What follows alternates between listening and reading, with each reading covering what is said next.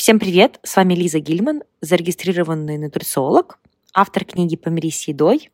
И это «Каша в голове». Номер один подкаст о питании, нутрициологии и пищевом поведении.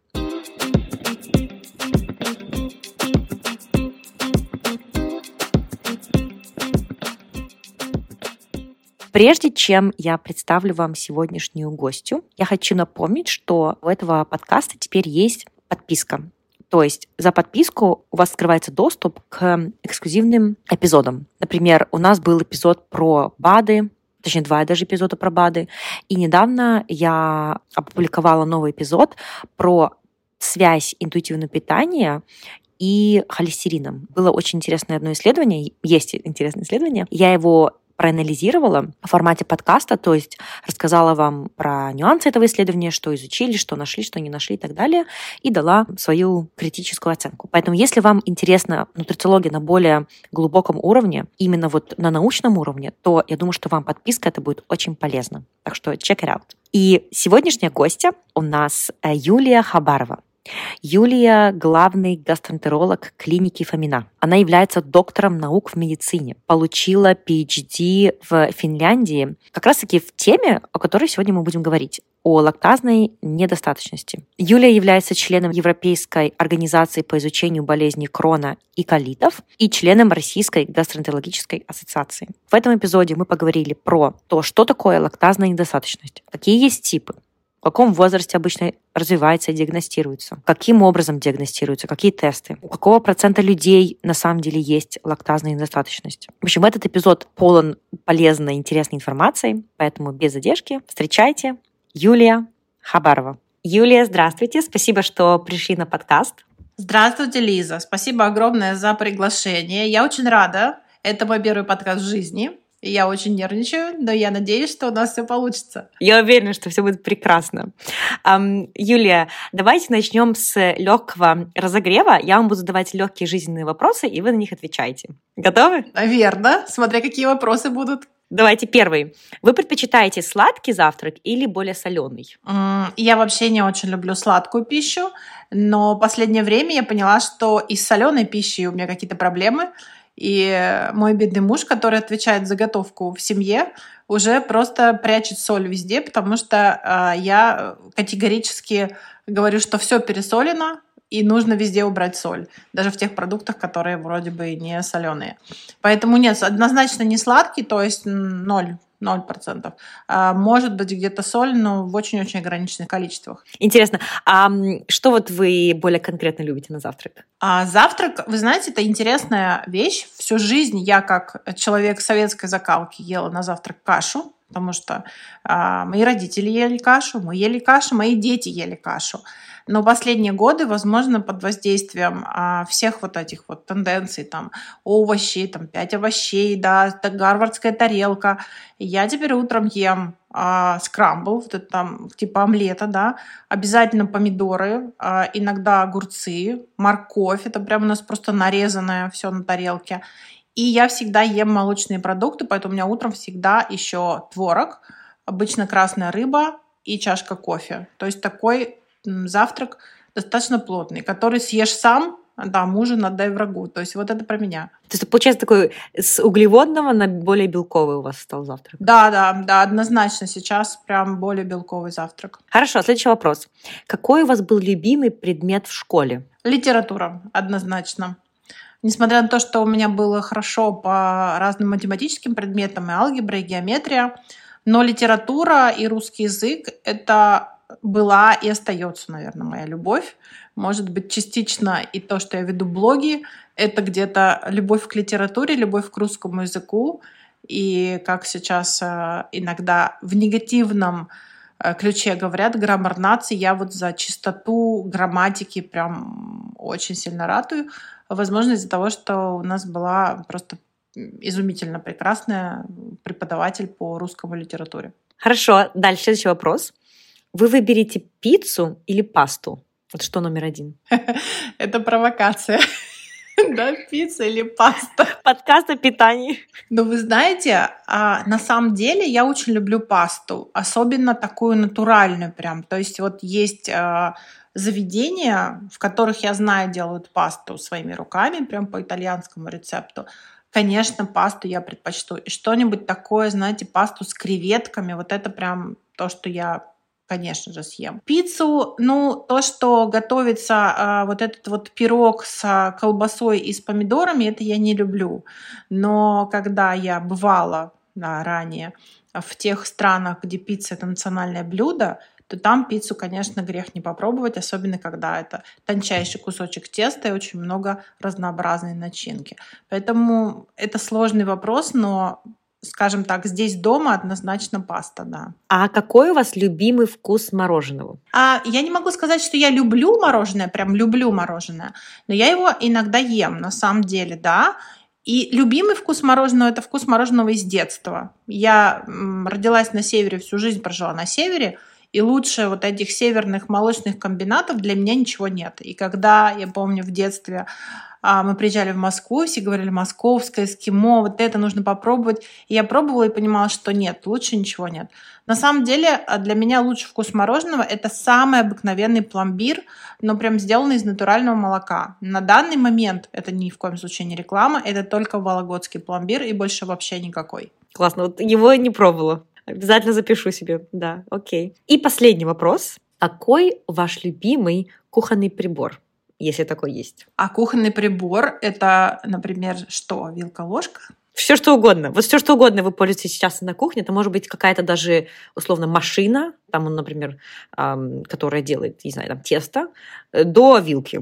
То есть все что угодно. Вы знаете, я немножечко склонна любить какую-то посуду, вот, скажем так. И поскольку у нас дома большое количество кошек, у меня много посуды с кошками – и последняя тарелка, которую мне подарила пациентка, там по краю тарелки написано, что вся еда вкуснее с кошачьей шерстью. Это то, что прям мое любимое. То есть я не так люблю какие-то приборы на кухне, сколько я люблю вот эту индивидуально красивую посуду с интересными какими-то на ней узорами, а, рисунками и даже, возможно, с надписями. Вот это прям мне нравится. А сейчас у меня кухня с оливками. Просто на плитке есть оливки, и когда я вижу какую-то посуду с оливками, я ее обязательно покупаю. Поэтому это вот так, такая, наверное, моя любовь в плане приборов. Знаете, интересно еще, как разные люди по-своему интерпретируют тоже этот вопрос, да, то есть для кого-то это там черпак, для кого-то кофемашина, для кого-то просто вилка, для кого-то это блендер, то есть мне любопытно узнавать про людей. Хорошо, Спасибо, очень интересно. Юлия, вы можете немножко про себя рассказать, про вашу специализацию в работе, образование? И мне будет потом интересно у вас спросить про лактозу, лактозу недостаточность, но сначала вот про себя немножко расскажите, пожалуйста. Спасибо за вопрос.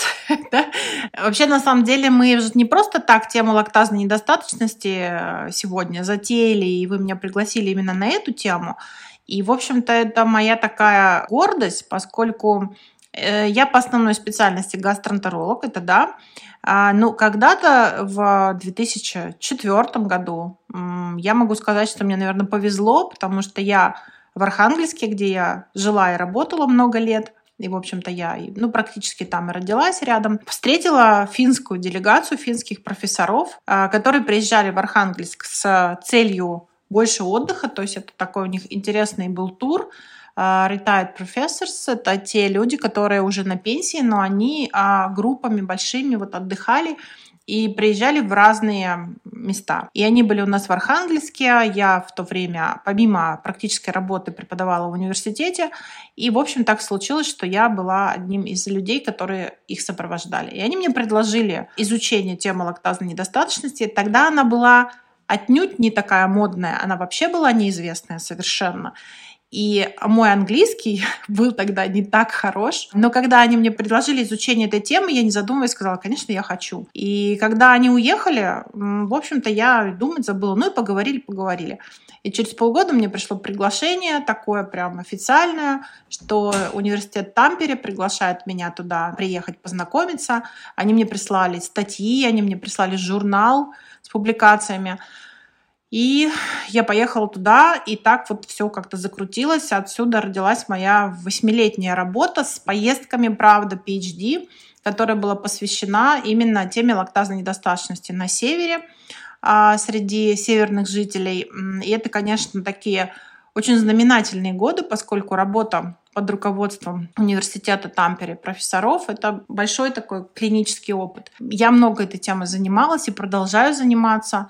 И сейчас я э, главный гастроэнтеролог сети клиники Фомина. Так быстро перенеслась, да. Два года назад мне сделали предложение, от которого невозможно было отказаться. То есть именно предложение такого плана, что клиника Фомина открывает отделение гастроэнтерологии и если я готова им руководить, то его, в общем, будут открывать, поскольку клиника гинекологическая, и можно сказать, что отделение открывали под меня, ну, в силу того, что мы были знакомы, я уже ездила в Москву из Архангельска, специально летала консультировать. У меня очень много пациентов, а, которые хотели попасть ко мне на прием. И надо сказать, что все это началось, я всегда говорю о том, что не бывает случайных встреч. Все это началось с лактазной недостаточности, потому что когда я в 2018 году пришла в Инстаграм впервые и увидела, сколько некорректной, мягко говоря, информации посвящено этой теме, я потихонечку начала писать посты. Таким образом, я стала, в общем, более известным человеком, чем просто врач-гастроэнтеролог. Ну, пусть, да, я была КМН, я была уже PhD, то есть защитила в 2013 году диссертацию в Финляндии выучив, в общем, на ходу английский язык, написав на нем статьи, написав на нем диссертацию. Это было не так просто. Походу еще родив ребенка. Вот, то есть это, это все вот так все вместе закручивалось, и все это вместе было. Но действительно было очень интересное время. Ну и сейчас оно не менее интересное. И вот так потихонечку, узнав меня, меня пригласила клиника, и я очень рада, что я могу наши вот эти вот аспекты доказательной медицины нести теперь достаточно широко, в том числе и тему лактазной недостаточности. Не люблю это слово мракобесие, но все равно здесь хочется сказать вот именно доносить эту тему без мракобесия. Самое главное, без запугивания людей, потому что основная проблема, которую я вижу, например, в гастроэнтерологии, это бесконечные диеты, достаточно страшные для пациентов, особенно для тревожных пациентов, которых сейчас очень много. И именно с этим мы, в общем, боремся. Клиника не только в Москве, но это сеть. И мы стараемся вот эту всю парадигму распространять для того, чтобы ну, заботиться о наших пациентах максимально эффективно. Так что история вот такая, где-то, да, интересная, где-то волшебная, может быть, даже. Но наш выбор ведь в жизни всегда не в том, что нам кто-то что-то предложил, а, и вот этот человек за нас что-то сделал. А наш выбор именно в том, что вот в данной конкретной точке времени мы приняли именно такое решение. И все решения, которые я принимала, ну, привели меня вот к тому, что есть сейчас. Здесь, знаете, хочется подчеркнуть, что, как вы отметили, что все встречи не случайны. У нас просто подкаст слушает достаточно много нутрициологов, либо будущих нутрициологов, или просто специалистов, разных специалистов, которые работают в, в питании. И мне кажется, это вот полезно знать, или хотя бы напомнить слушателям, что э, вот как вы говорите, какие-то такие встречи, ничего такого случайного не бывает. И мне кажется, еще надо, нужно использовать какие-то такие вот встречи для себя, вот для своего будущего, то есть не пропускать их, условно говоря, как было у вас. Я бы сказала, что очень-очень важно э, учить английский язык. Я понимаю, что сейчас обо всем говорят, и сейчас, ну, скажем так, молодое поколение практически все знают английский язык. У нас было все-таки не так, с нас его не особо не требовали, у нас даже не было его в медицинском институте как обязательного предмета. Когда училась я, это был вообще факультатив, то есть хочешь учи, хочешь не учи. И когда мне поступило это предложение, то есть я едва говорила на английском, я выучила английский за три месяца, при том, что я его за, до этого не могла выучить за несколько лет. Ну, то есть я выучила его до уровня а, возможности ехать в Финляндию, общаться там с людьми, читать научные статьи. Естественно, я его потом совершенствовала, а, но это повернуло просто мою жизнь на как это, не на 360, на 180 градусов, да.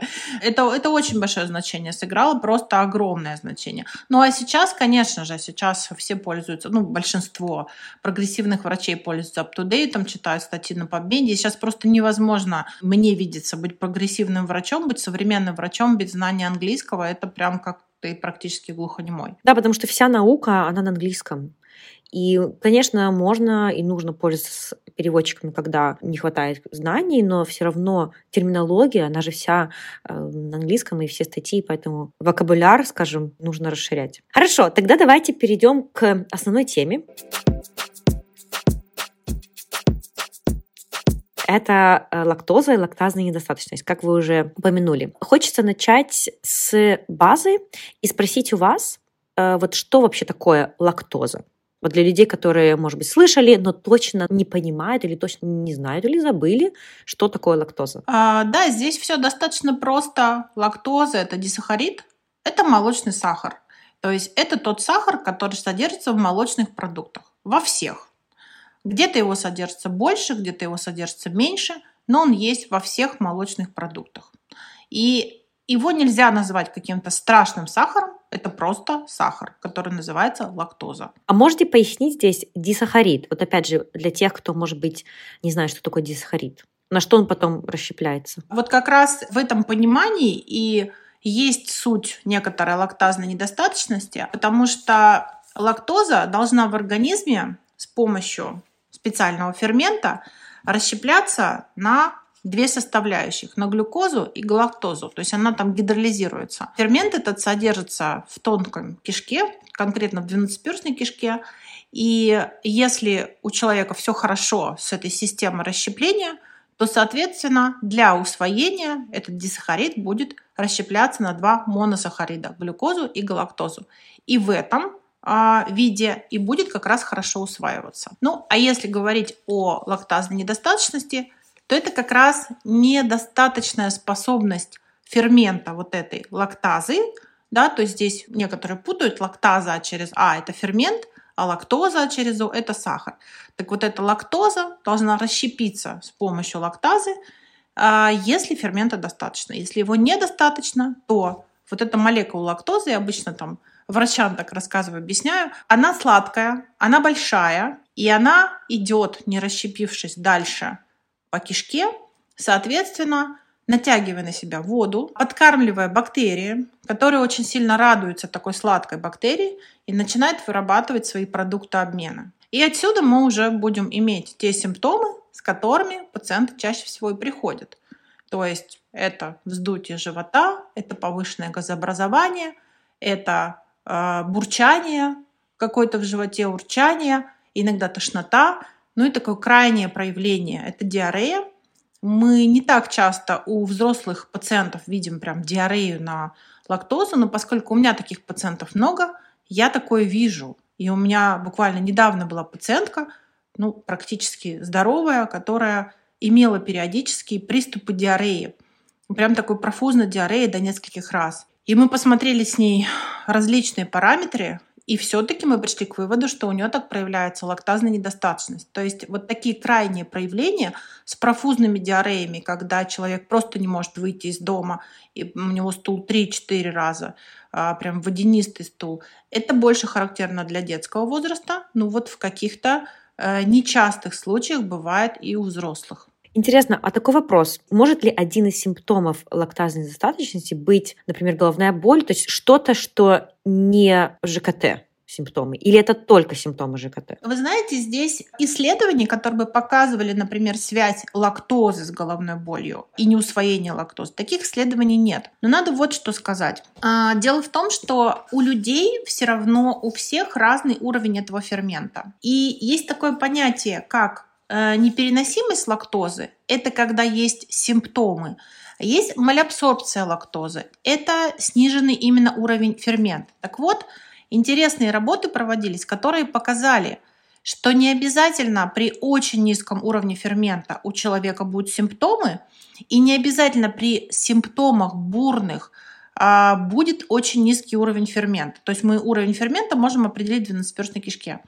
И был сделан вывод, что у людей, например, с повышенной тревожностью, у людей с синдромом раздраженного кишечника, у людей есть такое понятие с гиперчувствительностью повышенной, с гиперсенситивностью, а симптоматика будет выражена очень сильно и раньше, чем у людей с классической лактазной недостаточностью, поскольку у них очень быстрый транзит, и они очень резко реагируют на такое влияние лактозы. Так вот здесь опосредованно мы можем можем иметь и другие симптомы, ну, скажем так, повышенной тревоги, такие как головная боль, ощущение дурноты, там, головокружение, что-то такое. Но это, конечно, не будет связано с непосредственным воздействием лактозы. Это будет связано в целом с тем, что человек гиперчувствителен, у него ну, знаете, раньше это было вегетососудистая дистония, сейчас мы об этом не говорим, то есть нет такого диагноза, так же, как и НЦД, но, тем не менее, вот эта повышенная чувствительность э, нервной системы, она может проявляться, да, таким образом. Угу, понятно, спасибо. А вот такой вопрос. Это правда, что есть разные типы лактазной недостаточности? Да, безусловно, есть разные типы лактазной недостаточности, и как раз, а, знаете, тут отступление такое. Когда я только начинала изучать лактазу недостаточность, я как раз работала преподавателем в университете, я была там молодой преподаватель, ко мне приходили терапевты, такие уже, ну, скажем так, в возрасте учиться. А я такая молодая девочка, преподаватель. И там приходила такая терапевт, она с такой прической, с такой халой на голове. И вот она всегда садилась в первый ряд, и когда я начинала читать какую-то лекцию, она что-нибудь кидала какой-то такой вопрос и ждала реакции. Ну, то есть молодого преподавателя достаточно легко ведь сбить с толку, но лактазная недостаточность это была прям моя любимейшая тема. И вот я там приезжаю в очередной раз в Финляндию, начинаю рассказывать про лактазную недостаточность. И она, значит, так говорит с места. Ну что вы нам тут рассказываете? Лактазная недостаточность бывает только у детей, а вы нам тут про взрослых. То есть это как раз к тому, что очень долгие годы существовало понятие, что лактазная недостаточность – это конкретно ситуация только у детей. Даже я, когда мне предложили финны, почему я толком не знала? Потому что нам в институте это никак не преподавали. Я э, училась на лечебном факультете, то есть у нас педиатрия там была сколько? 2-3 месяца. И, в общем-то, таких тем мы даже и не касались. Нам это было не нужно. Это сейчас все обсуждают, да, у новорожденных лактазная недостаточность. Это такая тема прям так вот, врожденная лактазная недостаточность, прям врожденная, она встречается крайне редко. Например, финны, опять же финны, почему они? Потому что они этим очень а, подробно занимались, как раз та генетическая лаборатория, с которой я сотрудничала в рамках своей диссертации. То есть я изучала другой тип, а они изучали в том числе и врожденную лактазную недостаточность, и они пришли к выводу, что у них, э, ну, скажем так, большая распространенность, а на самом деле они там 17, по-моему, детей всего нашли из всей группы. Вот, это маленький очень там процент был, но врожденная лактазная недостаточность говорит о том, что у ребенка вообще нет фермента этого, и он не может переносить даже грудное молоко. То есть эти дети, в, скажем так, в стародавние времена, они просто могли погибнуть, потому что они не воспринимали молоко у них была постоянно диарея, они не росли, не набирали вес, их нужно было переводить сразу же на безлактозные смеси. Так вот, встретить такого ребенка на самом деле, ну, в неонатологии достаточно сложно, потому что это редкая история. Это называется как раз врожденная лактазная недостаточность. А наиболее частая лактазная недостаточность – это так называемый первичный тип, adult type hyperlactasia, это то, что изучала я. Это взрослый тип лактазной недостаточности, и это вот этот модный генотип, про который все говорят. То есть это CC 13910, да, то есть это европейский генотип. У африканцев там другой генотип лактазной недостаточности, а вот вся европейская часть – это все вот этот вот генотип MCM6 или LCT, то есть у них названия разные. Соответственно, а взрослый тип лактазной недостаточности встречается достаточно часто. Я думаю, что мы поговорим сейчас о статистике об этой. И есть еще а, то, что мы говорим о а, детях, да, то есть это тот момент, который тоже не так часто разбирается, но на него тоже нужно говорить о том, это дефицит лактазы в процессе развития, то есть это developmental lactase deficiency, то есть это то, что развивается тоже у маленьких детей, но не грозит такими серьезными осложнениями, как врожденная, потому что здесь просто недозревание фермента. И обычно эти симптомы у ребенка проходят там, ну, где-то к двум годам. И рекомендуется просто ему на это время ограничить количество молочных продуктов, уменьшить, а затем их а, потихонечку включать. Это обычно касается недоношенных детей, потому что этот фермент ну, там, развивается к определенному сроку только. И если ребенок родился раньше, то просто у него не дозрели вот эти ворсинки, которые вырабатывают лактазу. То есть этот тип тоже имеет место быть. И то, с чем сталкиваемся мы, взрослые гастроэнтерологи, помимо вот этого взрослого типа, это еще вторичная лактазная недостаточность. Здесь все одновременно просто и сложно. Это когда болеет тонкая кишка. То есть, допустим, когда мы говорим о первичной, там сами ворсинки, они здоровы, но генетически работает это таким образом, что фермент не вырабатывается в достаточном количестве. А при вторичной фермент вырабатывается, но ворсинки, особенно их апикальная часть, верхняя, они скашиваются под воздействием какого-то заболевания. Самое известное – это целиакия. То есть целиакия, повреждение глютеном, скашивает верхние части ворсинок, а этот фермент лактаза, он вырабатывается именно через верхние части ворсинок. И если с ними что-то случилось, они повредились, фермент перестает вырабатываться, и пока мы не вылечим эти ворсинки, соответственно, фермента там и не будет. Также работает ротавирус, также работают лямблии. Так может быть при дизентериях, при вирусных бактериальных инфекциях. Но надо понимать, что вторичная лактазная недостаточность – это временное состояние. При болезни крона тонкой кишки тоже. Даже при целиакии это временное состояние. И когда, например, при целиакии говорят, вот, вам нужно полностью исключить молоко, это неправильно. Наоборот, у пациентов целиакии у них очень скудная диета за счет того, что они вынуждены исключать глютен, а он есть очень много где. Они должны быть очень-очень насторожены. Первые три там, месяца, пока у них эти ворсинки скошены, и, допустим, пациент пациент не знал о том, что у него целиакия, он впервые об этом узнал.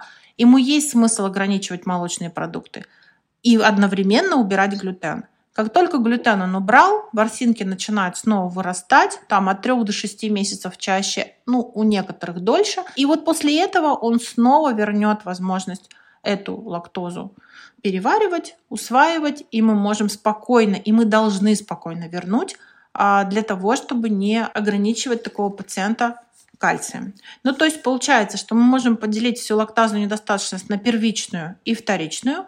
Первичная связана с генетикой, вторичная связана с повреждением ворсинок. А вот эта вот а, лактазная недостаточность развития у детей, она, ну, кто-то относит ее к первичной, да, то есть она, в общем, чаще всего с развитием а, ворсинок, соответственно, проходит полностью. Поэтому она как бы между здесь находится. Да, вот такие типы. Как интересно. Я даже мало знала про пересечение целиакии и лактазной недостаточности, то, что это временно. И вот интересно, что вы сказали, что это где-то 3-6 месяцев да, хватает для того, чтобы дать время восстановиться кишечнику, и можно уже, получается, возвращать обратно лактозосодержащие продукты, правильно? Да, можно и нужно. У меня есть такие пациенты, и я как раз, ну, вот хочу здесь тоже об этом сказать. Мне кажется, это очень важно, потому что Несмотря на то, что сегодня мы не о глютене говорим, это ведь тоже еще один такой бич «исключите молочку», «исключите глютен» и так далее. Так вот, а, истинные пациенты с целиакией, истинные, должны обязательно получать а, молочные продукты потому что у них-то риски остеопороза выше, и, соответственно, мы должны им молочные продукты рекомендовать. И у них нет никаких поводов их убирать, то есть нет никаких поводов. Когда мы убрали э, вот это вот само воспаление, повреждение ворсинок за счет глютена, мы убрали действующий агент, который повреждает ворсинки, мы возвращаем. И те пациенты, которые у меня есть, они не просто с удовольствием пьют молоко, это у них одно из таких богатых составляющих диеты, творог, сыр. Ну, то есть то, что не содержит глютен, э, они же должны что-то есть, то есть а, они это очень активно едят. Хорошо, давайте поговорим про диагностику. Во-первых, мне интересно, вот в каком возрасте чаще всего а, диагностируется э, ЛН, будем сокращать, и что вы обычно полагаете, какие у вас диагностические критерии, параметры, тесты, вот все вот это? Вопрос, в каком возрасте чаще диагностируется, когда человек пришел, тогда и диагностируется, да?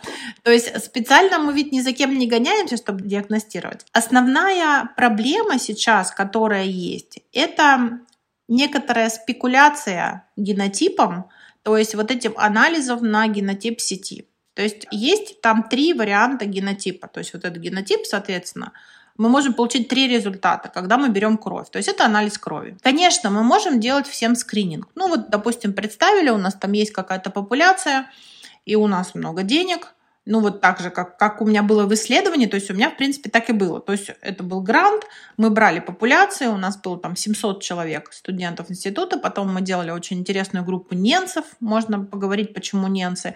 Очень была финская сторона в этом заинтересована, это было очень интересное исследование именно на ненцах. Эта статья так пользуется достаточно большим интересом, потому что это уникальный достаточно материал. Это были прям кочевые ненцы, которые, соответственно, там в Наринмар – приходили раз в год только кочующие, и мы у них брали пробы в Наринмаре, когда они раз в год туда приходили. А так они кочевали, то есть это кочевые до сих пор племена. Вот. А, значит, и вот этот генотип, э, если бы мы брали у такого количества людей, то вы могли бы выявить, что вот у нас есть определенный процент с генотипом CC, то есть он называется CC 13910, определенный процент с генотипом CT, определенный процент с генотипом TT. Что это нам дает? Эта лактазная недостаточность, она наследуется по рецессивному типу. То есть, по-простому, если объяснять, а, буковка C здесь слабая, буковка T сильная. То есть T это доминанта, а C это рецессив. Доминанта отвечает за персистенцию, то есть за устойчивость к лактозе. А C отвечает за непереносимость. Соответственно, если у нас генотип CC, то два, два рецессива, два аллеля говорят о том, что этот человек, скорее всего, не будет переносить лактозу. Все логично. Если это генотип TT, то этот человек будет переносить лактозу, у него сильная да, составляющая. А вот что сделать с генотипом сети? А с генотипом сети очень большая путаница, потому что его по какой-то причине лаборатории начали интерпретировать неправильно. И когда человек получает результаты сети, он может видеть, что у него есть предрасположенность к лактазной недостаточности – а еще иногда пишут, что это вторичная лактазная недостаточность. А мы с вами только что разобрали, что вторичная может быть только при каких-то заболеваниях, которые повреждают. То есть генотип здесь вообще ни при чем. И были исследования, которые показали, что, ну, в общем, наверное, у человека с сети генотипом может быть какая-то э, более низкая, скажем так, толерантность. Но на самом деле, если мы говорим о генетике, то буква Т здесь все равно побеждает. Поэтому люди с генотипом CT и TT должны переносить лактозу с точки зрения генетики. А вот люди с генотипом CC, что с ними? Вот как раз эти люди и под, не под колпаком, а под нашим пристальным вниманием. Да? Кажется, все просто. У тебя генотип CC, значит, у тебя низкий фермент. А на самом деле не так. Мы же все рождаемся с генотипом, и у всех детей нет лактазной недостаточности. А показано, что этот генотип, он как бы спящий. И его даунрегуляция, то есть его активизация начинается в возрасте ближе к 20 годам. То есть человек живет всю, ну там не всю жизнь, а какое-то количество времени, и абсолютно спокойно переносит молочные продукты. Очень единичные исследования показали, что на детях, что он может реализовываться там 5 лет. Но это прям вот крохи, единицы, это в основном азиатского такого происхождения. Финны, опять же, поскольку они очень глубоко туда закапывались, они показали, что у них самое раннее проявление в группе детей было в 12 лет. То есть, соответственно, что нужно сделать, чтобы это доказать? Нужно не просто взять генотип, нужно еще зайти в двенадцатиперстную кишку, взять оттуда биопсию и посмотреть уровень фермента.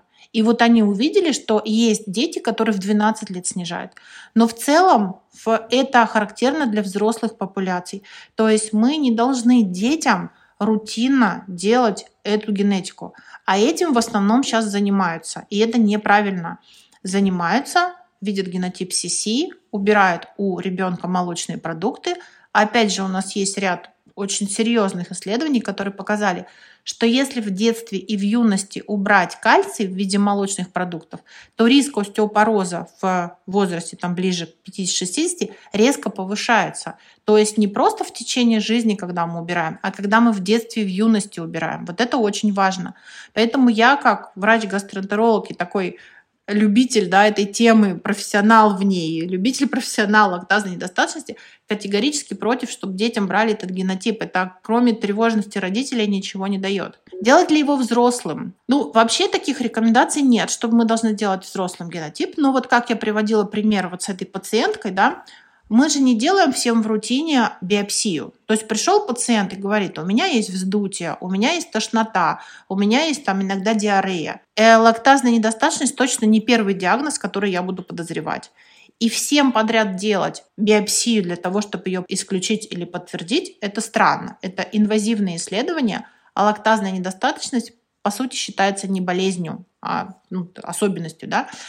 Поэтому мы можем в качестве скрининга делать генотип, чтобы нам понимать, вообще здесь может быть лактазная недостаточность или нет. Это простой анализ крови, он не очень дорогой, и мы здесь его можем делать. Поэтому, делая вывод, что мы можем делать для диагностики? Первое – это оценить симптомы.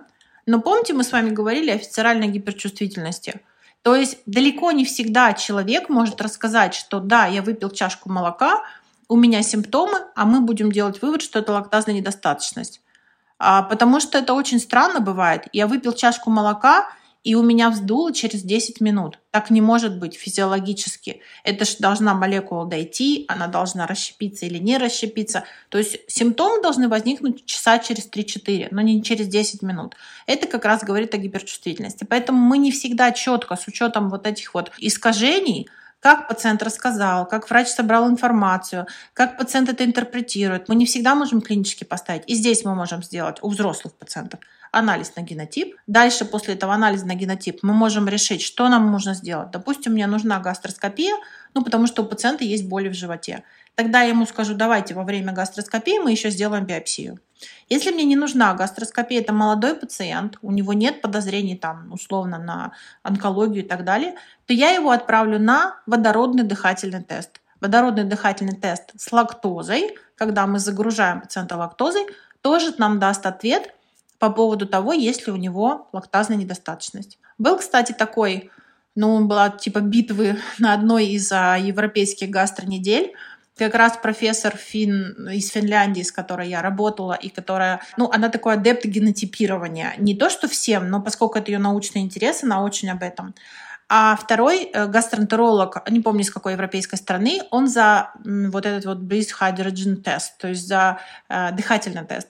И они очень долго сравнивали в докладе, приводили выкладки статистические, что лучше, что хуже, то есть какой тест все-таки лучше.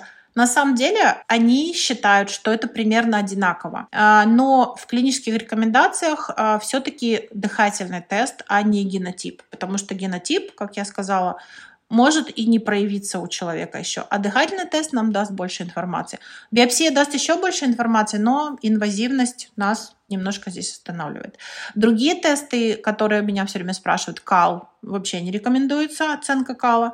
Кровь, там есть лактоз-толеранс тест, но его сейчас в практике особо не используют, то есть он немножко ушел уже. Сейчас его так активно не используют. Поэтому дыхательный генотип и биопсия. А вот интересно, как по крови можно понять, лактазу недостаточность. Мы можем сделать э, генотип, да, мы об этом говорим. А есть еще вот этот лактоз-толеранс-тест, то есть а, там используется глюкоза, то есть там оценивается уровень глюкозы после нагрузки лактозы. И там есть определенные параметры, сейчас я прям по цифрам не скажу, насколько она повышается после нагрузки лактозы. Вот это и есть лактоз-толеранс-тест. Понятно, интересно. Отлично. Ну, здесь, в принципе, понятно, хорошо. По поводу prevalence, то есть какого процента людей встречается лактазная недостаточность. Я думаю, что здесь тоже интересно пояснить, что у разных популяций же тоже процент будет разный. То есть, условно, у, у азиатов, если сравнить азиатов и европейцев, наверное, будет частота разная. Да, здесь, э, знаете, этот вопрос как раз, кстати, вот этот вопрос был одним из самых э, таких важных в моей как раз диссертации, потому что м, существует такая культурно-историческая гипотеза, которая пошла там с 70-х годов, и говорит она о том, что люди, которые могли переносить молочные продукты, имели больше шансов выжить. Когда они имели больше шансов выжить? У нас исторически да, были ну, в основном все кочевые племена, и эти кочевые племена, они на каком-то этапе жизни начинали становиться оседлыми. То есть пока они были кочевыми, они использовали, ну, буквально то, что они находили, да, то есть охота и так далее. Они не использовали молочные продукты, они использовали мясо, там, коренья, вот все, что они находили. Когда они стали оседлыми, им нужно было использовать другие источники питания. И вот этот генотип, он, кстати, вот этот генотип, о котором мы говорим, он считается примером, редким примером положительной мутации. То есть эта мутация возникла в результате адаптации человечества к оседлому образу жизни. Ну, понятно, что это было прям тысячи лет назад. Так вот, а вот эта культурно-историческая гипотеза, то, что мы проверяли, в общем, в ходе диссертации, оценивая племена, то есть, да, у меня были в исследовании и те люди, которые жили просто на севере, и мы по специальной схеме высчитывали, а, кто они по не национальности, а, знаете, такая забавная история. А, когда я говорила по-английски nationality, меня финны все время исправляли. Не надо так говорить, это типа ваше коммунистическое понятие. Нужно говорить ethnicity. Вот. И я, в общем, научилась тому, что да, мы должны говорить не о национальности, как в паспорте, мы должны говорить об этносе. И мы считали, сколько у нас было процентов русских, но русских достаточно сложно считать, потому что у всех русских есть кто-то там, да, то есть э, разные абсолютно этносы есть. Но когда мы считали у русских, у нас процент получился один, сейчас я его скажу.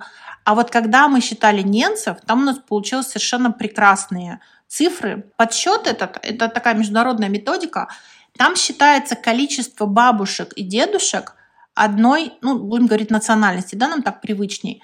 Так вот, соответственно, вы понимаете, с одной стороны бабушка, дедушка, с другой стороны бабушка, дедушка. То есть вот этих вот grandparents, их четыре. И когда мы начинали считать, у нас получалось, что если четыре grandparents немцы, то у нас одна цифра э, генотипа процентная, то есть prevalence – если три – другая, если два – третья, если один а, – соответственно, четвертая. И что у нас получилось? Если у немца в роду четыре бабушки и дедушки немцы, то распространенность генотипа CC 90%. Очень высокая. И чем меньше, тем меньше, соответственно, распространенность. То есть если у него три немца, то уже 72%. Если два немца, то 60%, если один, то 28%. Почему так происходило? Потому что немцы — это племена, которые позже всех стали оседлыми. Они до сих пор еще потихонечку кочуют. А поскольку они позже всех стали оседлыми, где-то вот около 100 лет назад, то есть в 30-х годах 20 века, то им не нужен был этот генотип. То есть им эта мутация не нужна была. Им не нужно было приспособление к перевариванию молока. И поэтому у них распространенность генотипа CC очень высокая. Кажется, зачем нам, практическим врачам, эти циферки? Они имеют очень большое значение. А, допустим, у коми, которые тоже были когда-то оседлыми, у них тоже распространенность порядка там 45-50%. У русских, которые, ну вот русские вот тоже так же мы считали, но их сложно посчитать, 35 примерно процентов. И, допустим, финны или другие скандинавские племена, у них очень низкая распространенность, там около 17 процентов. То есть, зная примерно историю э, этого этноса мы можем предполагать. И, допустим, если ко мне, ну, условно, ненец придет на прием, а в Архангельской области они были и приезжали там из Наринмара, то, жалуясь на эти симптомы, я у него предполагаю с большей вероятностью лактазу недостаточность, потому что у него 90% чаще всего распространенность генотипа. То есть вот эта prevalence, она зависит от э, этнисити, от того, кто, кто были ваши предки. И если вы хотите, вы можете изучить, и вы тоже себе можете приблизительно просчитать вероятность лактазной недостаточности. То есть получается, что эволюция здесь важна, то есть эволюционно, где человек, где население жило и живет, это влияет на, в частности, лактазную недостаточность. И когда, знаете, вот этот аргумент, не в обиду веганам, но чаще всего от веганов, то, что человеку неестественно пить молоко. Как будто бы все люди, это все одинаковый, абсолютно одинаковый генотип. То есть нет, что значит вообще естественно? Если с этической стороны говорить, то да, но если говорить со стороны здоровья, то тут вообще другой аргумент идет. Вот. И то, что мы эволюционируем и адаптируемся к тому э, environment, к тому к той окружающей среде, да, в которой вот э, мы живем, получается. Если бы наши предки не адаптировались, то мы бы не выжили. То есть вот этот генотип, да, то есть считается, что э, люди, которые переносят молоко, это как раз мутанты. Да, то есть иногда говоришь людям, они такого, я мутант, да, это мутанты, то есть те люди, которые переносят молоко. Но благодаря этим мутантам, там есть еще другая теория кальциевая, не только культурно-историческая кальциевая, что те женщины, которые могли переносить молоко, они его больше пили, они имели более, скажем так, более выраженный таз, как это выглядит, может быть, забавно, но это так. И они могли рожать больше детей. Соответственно, их плодовитость была выше из-за того, что они могли усваивать кальций из молока. И вот таким образом за счет э, вот этой эволюции закреплялась эта мутация. И это помогло человечеству, ну там, человечеству, не человечеству, но каким-то племенам, как, какой-то части человечества выжить. Поэтому эта мутация считается примером положительного. Мы же привыкли, что мутация это отрицательная, всегда с отрицательным, со знаком минус. А это считается уникальным примером положительной мутации, адаптации человека к да, environment. Здесь вот полезно знать историю и вот этот пример, когда история и медицина, там, нутрициология тоже пересекаются. Да, это, это очень классно. Когда это изучала, мне прям, вау, мне это нравится. Когда мы получили вот эти циферки, то есть, понимаете, это же просто вот, ну, математика. То есть ты считаешь, и ты видишь немцев, и ты видишь такой процент, вот он прям четко коррелировал с количеством дедушек и бабушек. Это прям вот у вас ваша диссертация была на эту тему? Это было такое, ну, скажем так, мини-открытие. Это очень-очень сильно нравилось финнам, потому что они как раз, им очень интересно было вот эта вот а, популяция, ну, скажем так, больше, чем русская. Там еще у нас были некоторые открытия, то есть мы открывали там параллельные генотипы, и э, у нас была интересная пациентка, которая мы открыли другой немножко генотип, который, скажем так, нивелировал ее генотип лактазной недостаточности. И только два таких человека было найдено еще в Европе, то есть, ну, по крайней мере, описаны. Два еще гражданина, один там в Германии, еще где-то, с подобной а, мутацией, которая перекрещивалась с лактазной недостаточностью тоже. Ну, то есть там такие интересные были находки достаточно. Например, у человека есть диагноз, поставили диагноз лактазной недостаточности. Какая дальше рекомендация в плане отказа от каких молочных продуктов? То есть нужно ли отказываться от всех или просто нужно уменьшать молоко, например. То есть вот э, по поводу кисломолочных продуктов, что вы скажете? Вот какие у вас рекомендации таким людям? Да, здесь, во-первых, таким людям мы говорим о том, что это не болезнь. То есть это, ну, скажем так, когда это вторичная лактазная недостаточность, то есть пострадали ворсинки кишечника. Это болезнь. Но это болезнь не лактазной недостаточности, а это болезнь, которая повредила ворсинки кишечника. А лактазная недостаточность – это следствие уже. Соответственно, мы лечим основную болезнь, а лактазная недостаточность, скорее всего, пройдет сама. Но на тот момент, пока она не проходит, мы должны человеку как-то помочь. Если же это первичная лактазная недостаточность у взрослого человека, то есть вот он носитель генотипа, то у него может она проявляться или не проявляться. Если она проявляется и доставляет дискомфорт, то у нас есть несколько подходов, что мы можем сделать. Что называется, наши люди любят, чтобы таблеточки были. Поэтому начнем с таблеточек. Есть таблетки, которые содержат фермент, да, лактаза, то есть извне мы можем его давать. Но здесь есть нюансы. Если человек просто применяет эти таблетки вместе с молочным продуктом, то они могут не успеть сработать. Поэтому, например, американцы рекомендуют эту лактазу в каплях ну, кстати, у нас я вот не видела ее в каплях. Скорее всего, можно растворить таблетку. Заранее, то есть с вечера накапать в молоко, примерно там количество, пишут они, 14 капель на литр. Это молоко поставить на ночь в холодильник, и утром его можно пить. Ну, то есть, по сути, мы делаем безлактозное молоко дома. Такой, такой вариант возможен, ну, надо понимать, что он изменяет несколько вкус. То есть, а, когда мы гидролизируем вот эту лактозу на две части, глюкозу, галактозу, то есть мы получим такой сладкий глюкозный вкус этого молока. Ну, тут уж кому как нравится. И если так возиться не хочется, то можно делать что? Ну, во-первых, уменьшать э, количество молочных продуктов до толерантной дозы. Я никогда не рекомендую полное исключение, потому что вот это совершенно неразумно. И я думаю, что, Лиза, вы тут еще больше специалист, чем я, в том, что все рекомендации, там, американские, канадские, говорят о том, что мы должны обязательно людям рекомендовать там, три порции молочных продуктов в день, потому что это профилактика остеопороза. И кальций, вот как ни крути, все равно самый усвояемый из молочных продуктов. Но не обязательно выпивать литр молока. Можно же выбирать. Как выбирать? Толерантной считается доза до 10-12 грамм лактозы. Это примерно стакан молока. Но здесь есть нюансы. Если человек с лактазной недостаточностью, да еще с некоторой гиперчувствительностью и с тревожностью, выпьет его залпом, но он 100% получит симптомы.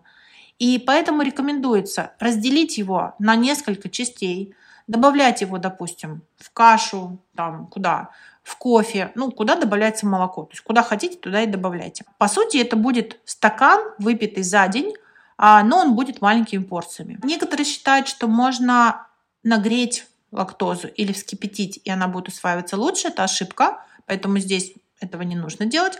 Но а иногда меня спрашивают, а могу я натренировать свой фермент? Ну, нет такого понятия натренировать, но правда показали, что если не делать длительных перерывов, а принимать маленькими порциями каждый день, то усвояемость будет намного лучше. То есть есть определенный такой какой-то тренинговый эффект. Что еще можно сделать? Заменить на кисломолочку. А здесь суть в том, что бактерии, которые содержатся в кисломолочных продуктах, немножечко, а иногда и не немножечко, разрушат эту лактозу, то есть частично, и, соответственно, человек получит уже ее расщепленную. А, не всю, не на 100%, но все равно а, нагрузка вот этой лактозой, она будет меньше от кисломолочных продуктов, И, соответственно, человек лучше будет переваривать. Но здесь есть а, небольшой нюанс или минус, который нужно обязательно учитывать. Некоторые йогурты промышленного производства, ведь их, если вот так разрушить лактозу, они вкус немножко меняют. Так вот, иногда в них снова добавляют лактозу после ферментации и, соответственно, мы получим симптомы. Здесь нужно быть осторожными, и тут я даже читала отдельную статью, прям э, писали о том, что ну, производители не всегда корректны в указании дозы лактозы, и не все йогурты одинаково полезны. Вот, но это так. Некоторые пациенты пытаются пить обезжиренное молоко, вот тут они делают неправильно совсем, Потому что это четко показано, что чем жирнее молоко, тем меньше там лактозы. Поэтому рекомендуется наоборот, ну, я, я здесь не за то, чтобы там 8% молоко пить, понятно, да, уровни холестерина, там, э, нагрузка жирами, нет, конечно. Но надо понимать, что жирные молочные продукты, они, помимо того, что содержат лактозы меньше, они еще и медленнее уходят из желудка. То есть вот особенно тем людям, у которых вот этот быстрый транзит, лучше использовать более жирные продукты, чтобы замедлить выход. И пример достаточно такой понятный всем, это мороженое. Вот мороженое, в котором содержится и лактоза, и жиры, будет усваиваться лучше, чем, собственно, молоко опять же, не говорю, что каждый день съедайте мороженое, да, все-таки там сладости и жиры будут, но если прям вот делать э, пример того, как это усваивается, то мороженое лучший пример. Что еще очень хорошо для пациентов с лактазной недостаточностью? Это твердый рацион, скажем так. Отвердите рацион. Чем тверже продукт, содержащий лактозу, тем лучше он усваивается всегда. И даже если сравнивать сыр твердый и сыр мягкий – то сыр твердый будет усваиваться лучше. А сыр всегда хорош содержанием кальция, поэтому здесь мы можем, пожалуйста, вот это делать. Кто-то любит переходить на растительное молоко. Я не буду в эту тему сейчас подробно внедряться. Надо сказать, что кальция там действительно много, но по сути это не очень молоко. И там есть и плюсы, и минусы. А можно покупать просто безлактозное молоко в магазине сейчас много его. Ну, я что могу сказать, когда у нас еще не было никакого безлактозного молока, я в Финляндии, ну, грех, да, жить в Финляндии, где там безлактозное производство, вот это валио давным-давным-давно, а, и не попробовать безлактозное молоко, особенно когда ты изучаешь эту тему. Мне оно не нравится на вкус совершенно, то есть оно такое сладкое, какое-то неприятное мне, но на вкус, на цвет, то есть люди, в общем, вполне нормально его переносят. То есть у нас есть очень много способов тренировки своей толерантности. В связи с этим мне, скажем так, не очень понятно, почему единственным способом, который чаще всего рекомендуют, служит «уберите вообще все». Ну, то есть этого не нужно делать. Кроме того, если человек убрал все, как я уже сказала, его толерантность еще падает. То есть с учетом того, что нам молочные продукты нужны, и никакой там травой мы их не заменим, все-таки это неразумно полностью убирать молочные продукты. А еще один страх здесь хочу сказать. У нас ведь производители препаратов, э, ну, разных таблеток, да, пишут о том, что осторожно, людьми с лактазной недостаточностью. По поводу этого тоже проведены исследования. И сказано, что количество лактозы в этих оболочках, оно вообще ничтожно мало. Оно не может вызывать никаких симптомов, и поэтому смысла ограничивать э, препараты, которые прописаны человеку, которым жизненно ему необходимы, конечно, никакого нет. Мне кажется, тут еще важно отметить то, что так как это не аллергия, поэтому немного может быть в рационе. Мне кажется, люди вот это боятся, потому что думают, что это как аллергия. Но на самом деле это вообще же другое, правильно? То есть лактазонедостаточность — это не аллергия, это не иммунная реакция. Вот прокомментируйте вот это тоже, пожалуйста, потому что это часто путают, мне кажется, люди. А здесь, да, все достаточно просто. Аллергия бывает только на белки, а лактоза — это сахар. Вот и все. То есть а, непереносимость и аллергия это разные вещи, да, на самом деле так. Но если мы говорим об аллергии на белок коровьего молока, то это практически в 100% детская патология, то есть взрослых с АБКМ встретить ну, практически невозможно. А лактазная недостаточность это именно непереносимость. То есть если говорить о опасности для жизни, то да, аллергические реакции могут быть опасны, непереносимость, ну, нет скорее всего, опасно только чем? Опозданием на работу, если будет жидкий стул с утра. Да, то есть вот таким. Да, снижение качества жизни, да, конечно, но с этим можно вот бороться способами, которые я перечислила, они есть, и они работают, в общем-то. Очень понятно, спасибо. Хорошо, тогда мы можем еще под, э, вот один вопрос вам задам и переходить уже к нашей рубрике «Правда или миф», к нашей любимой. Вот, еще такой вопрос по поводу но сейчас модно становится, э, не то что модно, ну, более развивается вся тема пробиотиков, пребиотиков, да. Вот насколько эффективно и есть ли вообще эффективность пробиотиков и пребиотиков при лактазной недостаточности? Да, Лиза, этот вопрос э, он очень непростой. Вообще все вопросы, которые связаны с пробиотиками, с пребиотиками, они непростые. Потому что очень модно сейчас много говорить о микробиоте, давайте мы с микробиотой будем как-то работать, давайте мы будем ее улучшать. Это все прекрасно, и это имеет под собой основание. Но мы еще не настолько далеко продвинулись, чтобы понимать, а как с этой микробиотой работать. И здесь нам надо быть честными и с самим собой, и с пациентами. У нас нету столько инструментов, чтобы наладить микробиоту. И когда пациент бедный, начитавшийся, говорит о том, что у меня там все выжгли, всю микробиоту антибиотиками и так далее. Даже очень сложно объяснить, что организм такая а, умная система, что она не даст себе самостоятельно погибнуть, а, допустим, ну, разрешив всем там, всем абсолютно микробам хорошим куда-то исчезнуть. Я специально тему лактазной недостаточности пробиотиков, пребиотиков смотрела. Есть обзоры, которые оценивают несколько исследований да, для того, чтобы посмотреть, работает ли вообще что-то. И я хочу сказать, что все эти статьи, они пишут практически одно и то же что у нас слишком много факторов для оценки для того, чтобы нам это сравнивать. То есть разная симптоматика, разные нагрузки э, молочными продуктами, разная толерантность, разные сами эти молочные продукты. То есть а, настолько много входящих факторов, что на выходе оценить эффект практически невозможно. Часть публикаций пишет, что да, пробиотики могут быть вспомогательны в плане улучшения качества жизни. Часть говорит о том, что недоказуемо, бесполезно. То есть это на самом деле здесь ответ будет такой следующие исследования нам нужны, там как-то вот так, да, знаете, заканчивают. И еще исследования нам нужны для того, чтобы это доказать. Вот все публикации, которые я читала, заканчиваются именно вот этим. Однозначного подхода нет. Честно сказать, скажем так, мое да, отношение, я не назначаю пробиотики и пребиотики пациентам с лактазной недостаточностью, потому что это немножечко такое, ну, пальцем в небо. То есть, а давайте попробуем вот это, а может мы попробуем вот это, а давайте попробуем вот это. То есть они же все еще разного состава, стоят они ну, на самом деле недешево. Бывает, приходят пациенты, которые говорят, вы знаете, я пью вот этот пробиотик конкретно, и мне кажется, что мне на нем лучше. Вот здесь, пожалуйста. То есть, если кажется, что лучше, по крайней мере, это особо не навредит, хотя есть ведь и публикации о том, что э, как бы оверлоад с пробиотиками тоже может быть э, побочным действием обладать.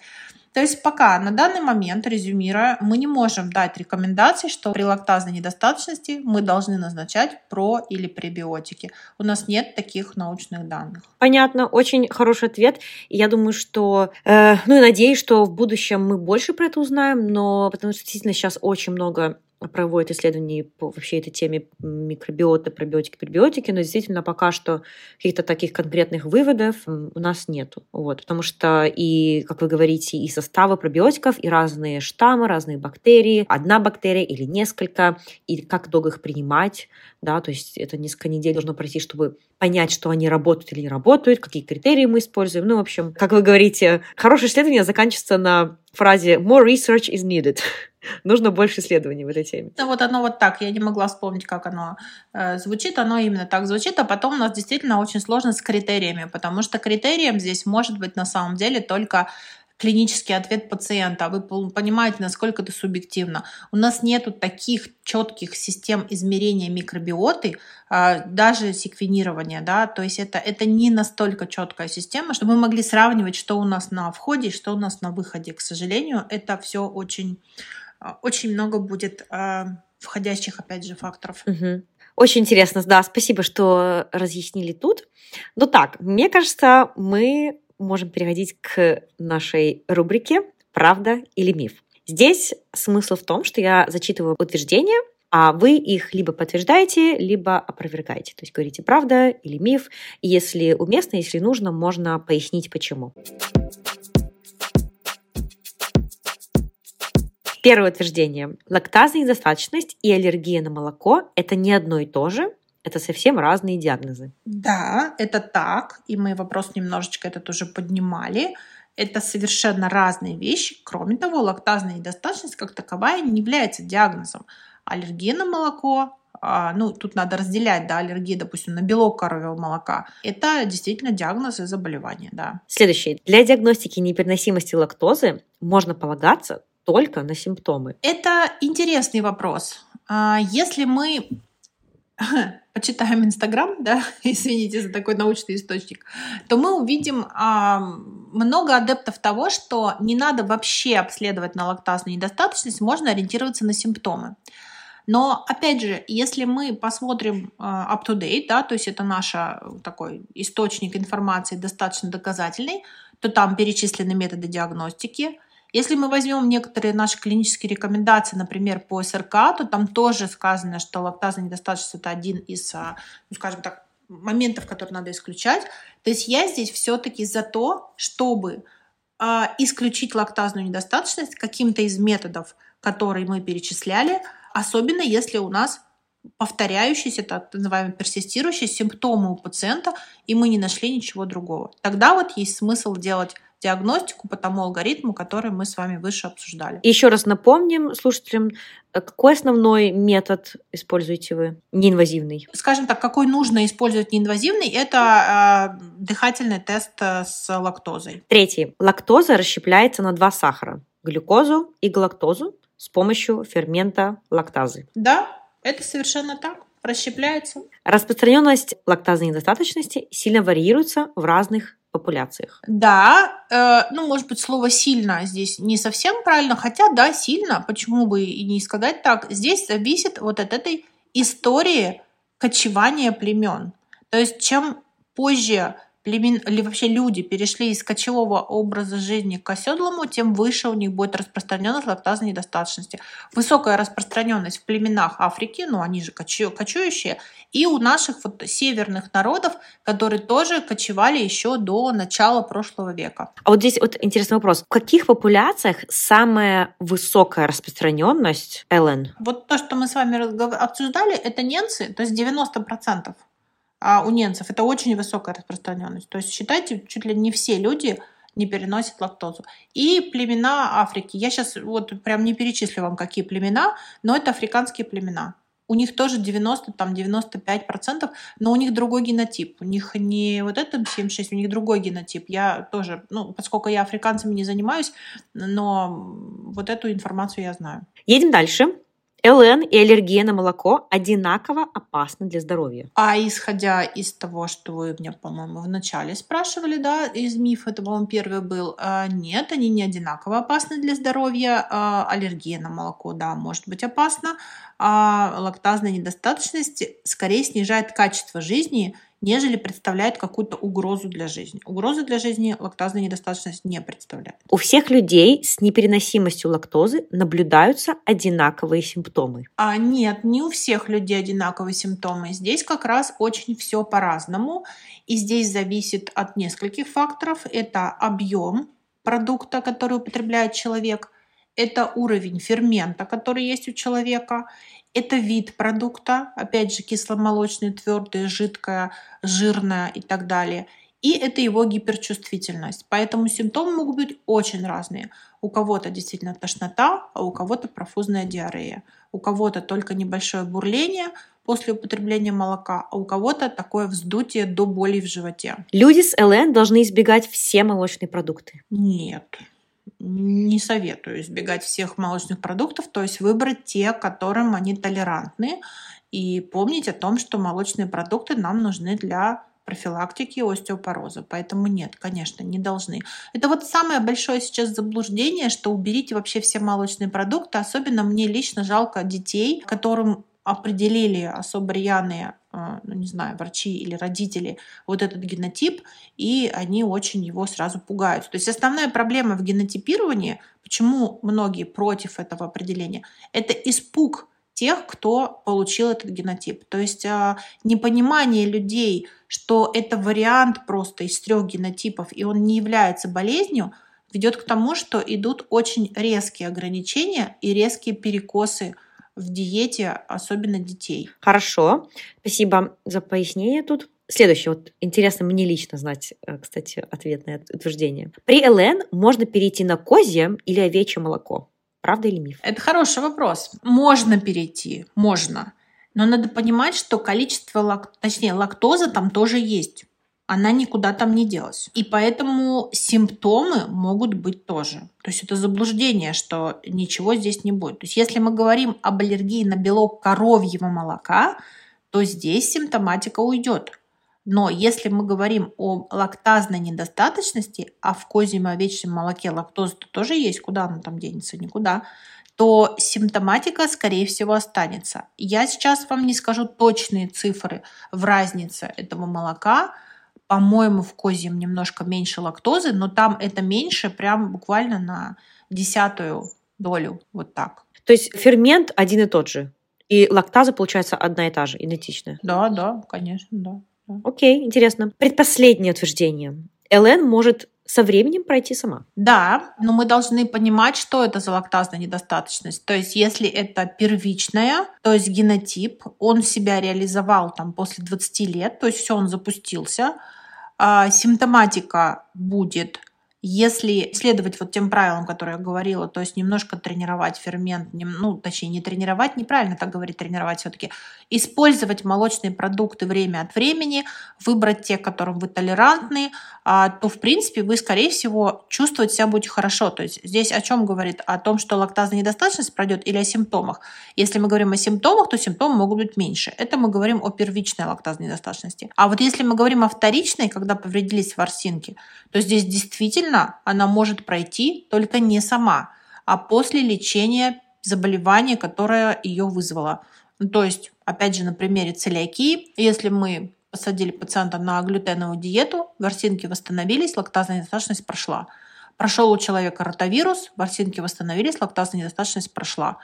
А была у меня такая пациентка с э, лимблиозом. У нее совершенно был всю жизнь, она любила молоко, пила его в больших количествах. Затем она не смогла это сделать, у нее была различная такая кишечная симптоматика. Обследовали ее, искали различные заболевания. В результате все-таки нашли лямбли, их не всегда можно выявить. И после пролечивания курсом противолимблиозного лечения она вернулась абсолютно через там, месяц, небольшое количество времени, она вернулась к употреблению молока с удовольствием. То есть вот да, ну прошла, сам, прошла но не сама, с помощью лечения. Как интересно. Хорошо, и последнее утверждение. Жирность молока не влияет на содержание в нем лактозы. Влияет. Мы уже решили, да, что влияет а, жирность молока. И э, не то, чтобы жирность влияет на лактозу, просто в жирных продуктах лактозы меньше, и она медленнее проходит, поэтому лучше усваивается. То есть ферменту хватает времени, а, чтобы ее расщепить. Вот такой вот механизм здесь. А что по поводу, ну, например, есть жирное, полужирное и обезжиренное молоко? То есть во всех трех может быть разное содержание лактозы? Или это там не, незначительная разница? Незначительная. Нет, незначительная это однозначно так. То есть, а, ну там, допустим, в обезжиренном, обычно вот лактозу, сколько я помню на коробках, да, написано, а, допустим, там в обезжиренном молоке будет 4,9, а в молоке жирном будет, допустим, там 4,5. Ну, то есть вот такая разница. Не то, что она больш... большая разница, но на самом деле она есть. Окей, ну, в принципе, все, это все мои вопросы. Спасибо вам большое, Юля. Очень было интересно. Так классно, что вы так глубоко знаете эту тему и согласились прийти поделиться со мной и со слушателями вашей экспертизой. Спасибо большое. Спасибо большое, Лиза. А, на самом деле для меня это был такой челлендж. Это слово тоже, знаете, когда мы же русские любим говорить problems, problems, да, вот. И я когда тоже в Финляндии говорила, ой, у меня там такая проблема, мне финны говорили, не проблема, а челлендж. Вот, и типа, иди решай свой челлендж. Вот, они на самом деле, а, мне очень приятно вспоминать это все, потому что такая огромная школа доброго отношения к диссертанту, к заботливого очень и обо мне, и о моей семье. У меня были ну, у меня был маленький ребенок, и был ребенок постарше, то есть э, мы приезжали туда, всегда все очень гостеприимно, то есть они э, обеспечивали мне возможность жить там и работать, при том, что мне нужно было ездить туда постоянно, вот, э, и в целом отношение, ну, естественно, к науке, к руководству диссертантам, то есть мне есть чем что сравнить, потому что я делала кандидатскую в России, потом делала PhD, соответственно, в Финляндии, то есть это огромный опыт, и да, вот некоторые моменты моменты я так на всю жизнь запомнила. И с этим челленджем тоже. С челленджем с Ethnicity это просто такая школа. Школа замечательная. И очень рада, что когда-то я сделала такой выбор, потому что вот в результате я, я нахожусь здесь, где я нахожусь, и я до сих пор изучаю эту тему. И вы знаете, многие после того, как я защитила там диссертацию, мне спрашивали о том, что